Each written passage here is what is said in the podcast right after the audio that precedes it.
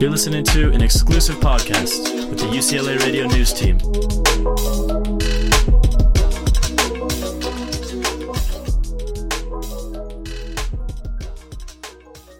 Welcome back to this episode of The Weekly. I'm Rutik, and before you do anything else, make sure you follow at UCLA Radio to keep up with our team, memes, and shows. From school to national to U.S. politics, we've got you covered.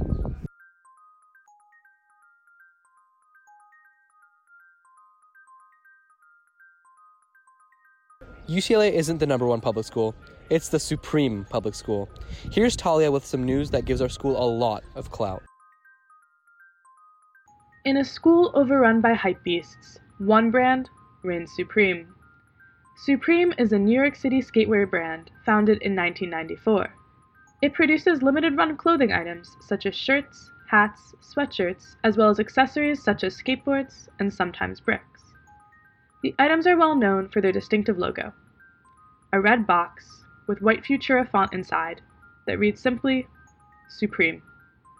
But this logo was heavily inspired, if not stolen, from American artist Barbara Kruger. Kruger is most well known for her anti-capitalist, anti-corporation art. This art often features 1950s-style advertisements covered by anti-consumer culture slogans in a white Futura font inside red boxes. At UCLA, it is not uncommon to see students decked out in Supreme attire while strolling Bruin Walk. But little do they know, the inspiration behind their obsession is a current UCLA professor. Barbara Kruger is a professor of new genres, an artistic medium spanning from collage to video installation at the UCLA School of Arts and Architecture. To explore this interesting dichotomy, we decided to interview known UCLA Supreme wearers in order to gain a better understanding of the hype behind the brand. We first interviewed Oliver, a first-year global jazz studies major, who says he wears Supreme because it is funny and sometimes looks cool, and it's a hilarious flex.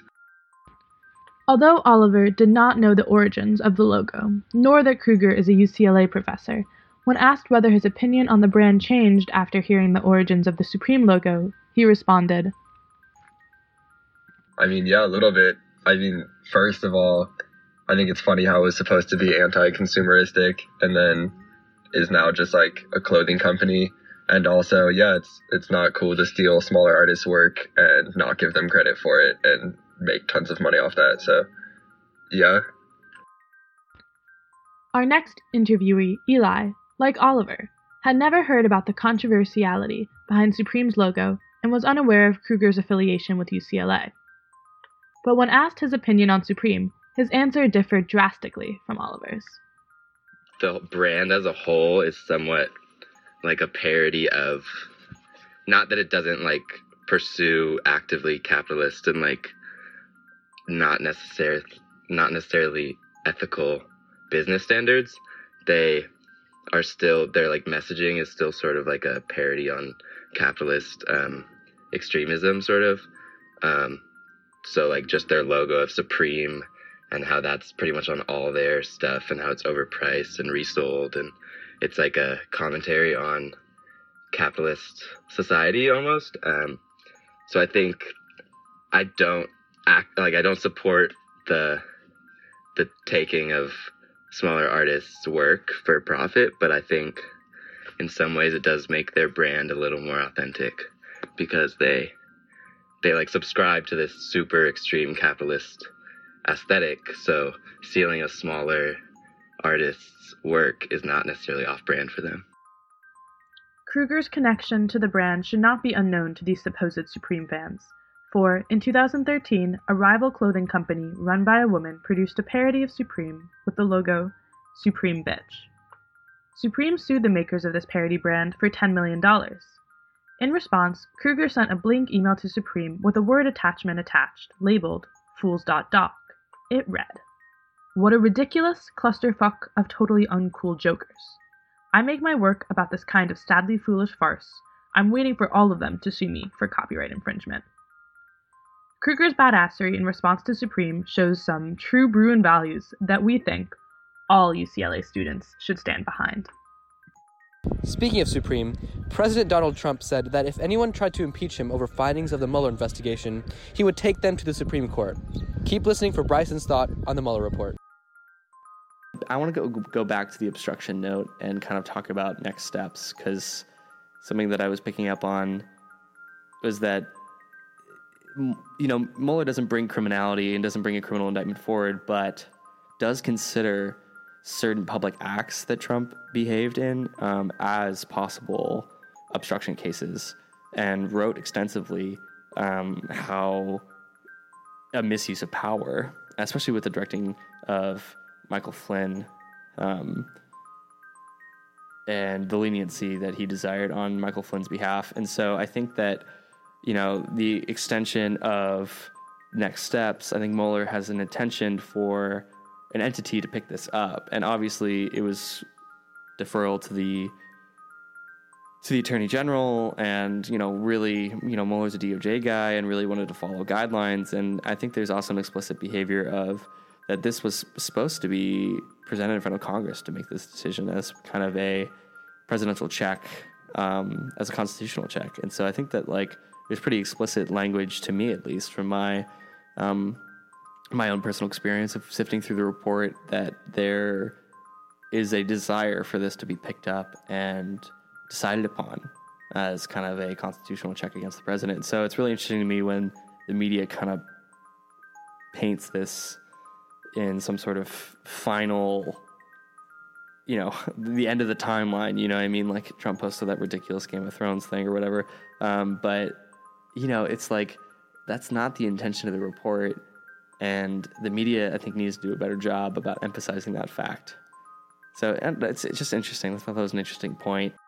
If you ever want to avoid political catastrophe, you should exercise your right to vote, even and especially in the case of the upcoming USAC election here on campus. Sophia has more information and speaks to a candidate about the election. There are 17 students running for USAC office this year, and thankfully I got to sit down and speak with one of them. Hi everyone, my name is Kimberly Bonifacio. I'm a third-year political science major. My pronouns are she, her, hers.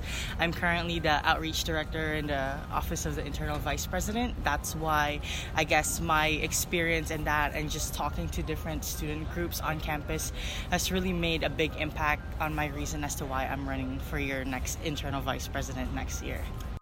Kimberly believes she has the skills to take on the office of IVP.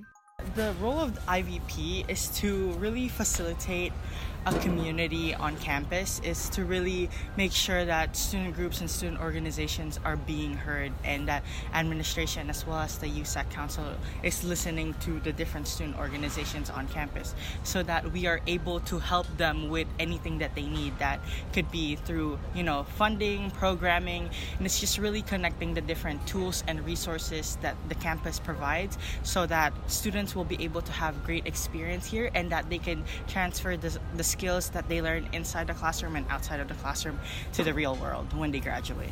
Although she's uncontested, Kimberly still believes that voting is important. I believe that voting is important because, honestly, it's a privilege. Me being a permanent resident in this country, being an immigrant in this country, I do not have the right to vote. It is a privilege for me to be able to engage in this USAC election and to vote for the people who I believe truly deserves to be on the USAC table, and that I know will have the passion, the drive to represent and the student needs on this campus.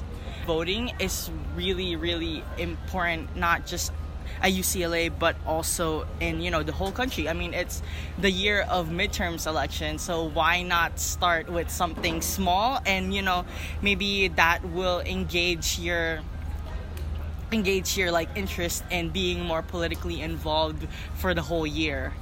Be sure to log on to MyUCLA to cast your votes this week. My name's Sophia. Now back to Rutique.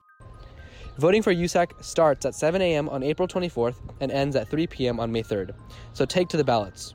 You can even listen to UCLA Radio News to stay informed as you vote. We have programming every day at 4 p.m. and, of course, a new podcast every week. Well, that's for the weekly. Signing off, I'm Rutique.